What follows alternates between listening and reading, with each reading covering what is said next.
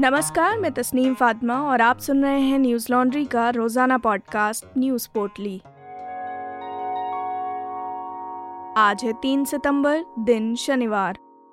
वाराणसी में ज्ञानवापी मस्जिद को लेकर मामला अभी थमा नहीं था कि उत्तर प्रदेश में एक और मस्जिद को लेकर नया विवाद खड़ा हो गया है। अब उत्तर प्रदेश के बदायूं ज़िले की शमसी जामा मस्जिद में नीलकंठ महादेव मंदिर होने का दावा किया जा रहा है। इस दावे को लेकर बदायूं के सिविल कोर्ट में एक याचिका दाखिल की गई है। वहीं कोर्ट ने इस याचिका पर सुनवाई की मंजूरी भी दे दी है। ये याचिका अखिल भारतीय हिंदू महासभा द्वारा दाखिल की गई, जिस पर सुनवाई करते हुए कोर्ट ने मामला दर्ज करने का भी आदेश दिया है। कोर्ट ने इस मामले की अगली सुनवाई के लिए 15 सितंबर की तारीख तय की है। बता दें कि ये याचिका 8 अगस्त को दाखिल की गई थी। टाइम्स ऑफ़ इंडिया की खबर के मुताबिक याचिका में दावा किया गया है कि बदायूं स्थित जामा मस्जिद परिसर वास्तविकता में एक हिंदू राजा का किला था। साथ ही ये भी दावा किया गया है कि जामा मस्जिद की मौजूदा इमारत नीलकंठ महादेव के एक प्राचीन मंदिर को तोड़ करके बनाई गई है। याचिका पर सुनवाई करते हुए कोर्ट ने इस संबंध में जामा मस्जिद की इंतजामिया कमेटी उत्तर प्रदेश सुन्नी वक्फ बोर्ड, उत्तर प्रदेश पुरातत्व विभाग, केंद्र सरकार, उत्तर प्रदेश सरकार, बदायूं जिला मजिस्ट्रेट और राज्य के प्रमुख सचिव से जवाब तलब किया है। गौरतलब है कि मौलवी टोला स्थित शमसी जामा मस्जिद देश की सबसे पुरानी और बड़ी मस्जिदों में से एक है, जिसमें एक वक्त में तेईस हज़ार से भी ज़्यादा लोग नमाज़ अदा कर सकते हैं। इस मस्जिद का निर्माण इल्तुतमिश ने सन 1223 में करवाया था। मणिपुर में जनता दल यूनाइटेड के छह में से पाँच विधायक भारतीय जनता पार्टी में शामिल हो गए हैं। शुक्रवार को जदयू ने इसकी जानकारी दी। बता दें कि मणिपुर में भारतीय जनता पार्टी की सरकार है। एनडीटीवी ने सूत्रों के हवाले से बताया कि बीते दिनों बिहार में हुए राजनीतिक फेरबदल को देखते हुए विधायकों ने जेडीयू छोड़ भाजपा में शामिल होने का फैसला किया है। बिहार में जेडीयू द्वारा एनडीए गठबंधन से बाहर आने के फैसले से ये विधायक नाराज़ थे। गौरतलब है कि हाल ही में नीतीश कुमार ने मणिपुर सरकार से अपना समर्थन वापस लेने की बात कही थी। उनके इस ऐलान के बाद ही विधायकों ने बीजेपी में शामिल होने का फैसला लिया है। मणिपुर विधानसभा सचिवालय की ओर से जारी किए गए एक बयान में कहा गया है कि विधानसभा स्पीकर ने संविधान की दसवीं अनुसूची के तहत पाँच जदयू विधायकों और बीजेपी के विलय को स्वीकार कर लिया है। इन विधायकों में जॉय किशन सिंह, एन सनाते, मोहम्मद अछबुद्दीन, थोंगजाम अरुण कुमार और एल एम खाउटे शामिल हैं। मणिपुर में इसी साल हुए विधानसभा चुनाव में बीजेपी ने कुल 60 में से 32 सीटों पर जीत हासिल की थी। वहीं जेडीयू ने इन चुनावों में 38 सीटों पर अपने उम्मीदवार उतारे थे, जिनमें से छह ने जीत हासिल की। चुनाव परिणाम आने के बाद जेडीयू ने भाजपा को समर्थन देने का निर्णय किया था। बता दें कि छह में से पाँच विधायकों के भाजपा में शामिल हो जाने के बाद लिलोंग विधानसभा क्षेत्र से विधायक मोहम्मद अब्दुल ही जदयू में अकेले विधायक बचे हैं। वहीं इससे पहले अरुणाचल प्रदेश में भी जेडीयू के एकमात्र विधायक तेची कासो भाजपा में शामिल हो गए थे। सुकेश चंद्रशेखर मनी लॉन्ड्रिंग मामले में शुक्रवार को दिल्ली पुलिस की अपराध शाखा ने अभिनेत्री नौरा फतेही से पूछताछ की। अभिनेत्री जैकलिन से भी पुलिस इस मामले में पूछताछ कर रही है और अब 12 सितंबर को जैकलिन से अगली पूछताछ की जाएगी।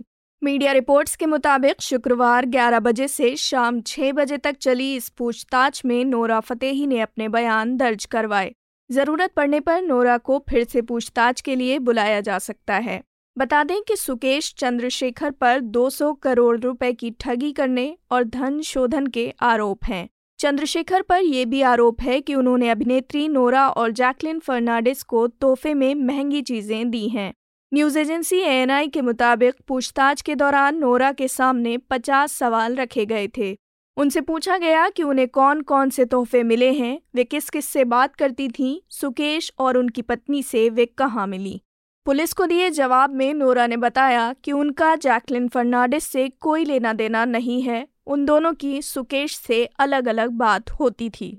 आर्थिक अपराध शाखा के स्पेशल सीपी रविंद्र यादव ने एएनआई से बातचीत में बताया, हमने कल नोरा फतेही को बुलाया था। सुकेश के जेल से चलाए जा रहे आपराधिक सिंडिकेट से जुड़े लोगों को लेकर सवाल पूछे गए, ताकि मामले को मज़बूत किया जा सके। उनसे लगभग छह घंटों तक पूछताछ हुई। रविंद्र यादव ने कहा, उन्होंने सहयोग किया, लेकिन कुछ सवालों के जवाब नहीं मिले हैं। हम उन्हें आगे भी बुला सकते हैं। मुख्य साजिश से जुड़े लिंक और लोगों का पता लगाने के लिए जाँच हो रही है। इसकी भी जाँच हो रही है कि क्या तोहफे लेने वाले भी इस साजिश के बारे में जानते थे या उसमें शामिल थे। रविंद्र यादव ने एएनआई को बताया। नोरा फतेही ने कहा कि उन्हें नहीं पता था कि चेन्नई में उन्हें जिस इवेंट के लिए बुलाया गया है, वो इस अपराध सिंडिकेट से जुड़ा है। लेकिन सब कुछ देखना होगा कि जो कार और तोहफे उन्हें मिले हैं, वे कहाँ इस्तेमाल किए गए हैं। पूरी जाँच के बाद ही हम किसी नतीजे पर पहुँच पाएँगे।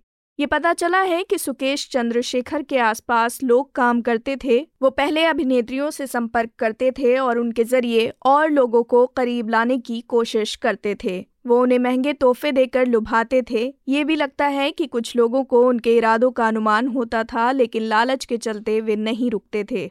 करुणानिधि के पोते होने का ढोंग कर चुके चंद्रशेखर एक साथी कैदी के परिवार से कथित तौर पर 200 करोड़ रुपए से अधिक वसूल चुके हैं। चंद्रशेखर की उम्र 32 साल है और उनके खिलाफ 32 आपराधिक मामले दर्ज हैं। चंद्रशेखर की धोखाधड़ी के बारे में विस्तार से जानने के लिए पढ़िए न्यूज़ लॉन्ड्री की ये रिपोर्ट, जिसका शीर्षक है, जयललिता के भतीजे से तिहाड़ के बादशाह तक सुकेश चंद्रशेखर के कई रूप। आप ये रिपोर्ट हमारी website Hindi dot news laundry dot com पर पढ़ सकते हैं। ऐसी ही तमाम रिपोर्ट्स वीडियोस और पॉडकास्ट हम अपने सब्सक्राइबर्स के ज़रिए आप तक पहुँचा रहे हैं। न्यूज़ लॉन्ड्री देश का पहला सब्सक्रिप्शन पर आधारित मीडिया प्लेटफॉर्म है। ये आपके, यानी सब्सक्राइबर्स के सहयोग से चलता है। हम किसी भी कॉरपोरेट या सरकार से विज्ञापन नहीं लेते। हम ये तमाम खबरें पॉडकास्ट और वीडियोस आप तक पहुँचा सकें, इसके लिए आपके समर्थन की ज़रूरत है। न्यूज़ लॉन्ड्री को सहयोग देने के लिए Hindi dot news laundry dot com पर जाएँ और अपनी पसंद का सब्सक्रिप्शन प्लान चुनें और गर्व से कहें, मेरे खर्च पर आज़ाद हैं खबरें। बीजिंग के साथ बढ़ते तनाव के बीच अमेरिका ने शुक्रवार को ताइवान को एक दशमलव एक अरब डॉलर के नए हथियार के पैकेज की घोषणा की है। ये बड़ी घोषणा हाउस स्पीकर नैन्सी पेलोसी द्वारा स्वशासित लोकतंत्र ताइवान का दौरा करने के एक महीने बाद की गई है। बता दें कि नैन्सी के इस दौरे पर चीन ने कड़ा विरोध जताते हुए अमेरिका और ताइवान को धमकाया था। हाल के दिनों में चीन ने ताइवान पर काफ़ी दबाव बनाया है। कभी अपने सैन्य अभ्यासों तो कभी मिसाइल छोड़कर ताइवान को डराता रहा है। ऐसे में अमेरिका की ये घोषणा से अंदाज़ा लगाया जा सकता है कि अमेरिका ताइवान की मदद के लिए खड़ा है। अमेरिका की ओर से दिए जा रहे हथियारों के पैकेज में प्रारंभिक रडार चेतावनी प्रणाली के लिए पैंसठ मिलियन डॉलर और 60 उन्नत हारपून मिसाइलों के लिए 355 डॉलर शामिल हैं। ये दुश्मनों की ओर से आने वाली मिसाइलों को ट्रैक करने में ताइवान की मदद करेंगे। अमेरिका का कहना है कि चीन के ताइवान के खिलाफ सैन्य, राजनयिक व आर्थिक दबाव को रोकने के लिए वो ताइवान को इतनी बड़ी राशि दे रहा है। एनडीटीवी ने इस सेल की मंजूरी देने वाले विदेश विभाग के प्रवक्ता के हवाले से बताया कि ताइवान की सुरक्षा के लिए ये किया जाना ज़रूरी था। प्रवक्ता ने कहा, हम बीजिंग से ताइवान के खिलाफ अपने सैन्य, राजनयिक और आर्थिक दबाव को रोकने और इसके बजाय ताइवान के साथ सार्थक बातचीत करने का आग्रह करते हैं। उन्होंने आगे कहा कि संयुक्त राज्य अमेरिका ताइवान पर लोगों की इच्छाओं और उनके हितों के अनुरूप क्रॉस स्ट्रेट मुद्दों के शांतिपूर्ण समाधान का समर्थन करना जारी रखेगा। बता दें कि इस सेल के लिए फ़िलहाल अमेरिकी कांग्रेस की मंजूरी मिलना बाकी है, जो वस्तुतः आश्वस्त हैं क्योंकि ताइवान को पार्टी श्रृंखला में मज़बूत समर्थन प्राप्त है। अमेरिकी टेनिस खिलाड़ी सेरेना विलियम्स ने टेनिस से संन्यास ले लिया है और इसी के साथ एक शानदार युग समाप्त हुआ। सेरेना ने शुक्रवार को यूएस ओपन में अपना आखिरी मैच खेला और संन्यास ले लिया।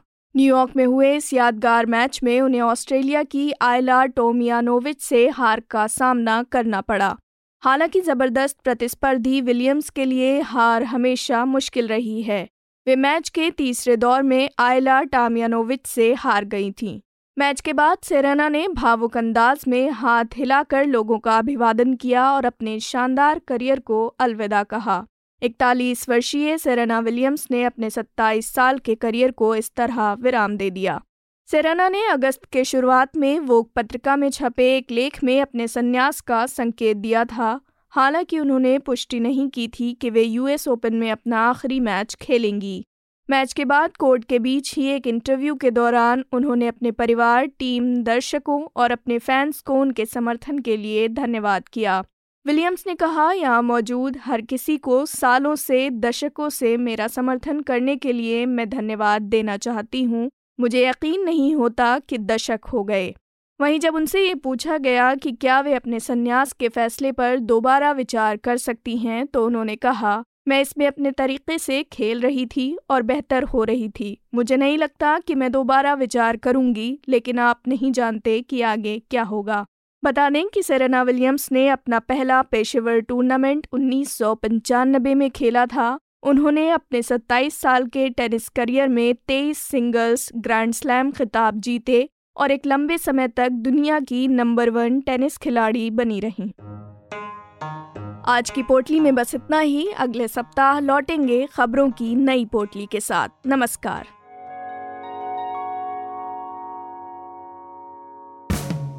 न्यूज़ लॉन्ड्री के सभी पॉडकास्ट ट्विटर आई और दूसरे पॉडकास्ट प्लेटफॉर्म पे उपलब्ध हैं। खबरों को विज्ञापन के दबाव से आज़ाद रखें। न्यूज़ लॉन्ड्री को सब्सक्राइब करें।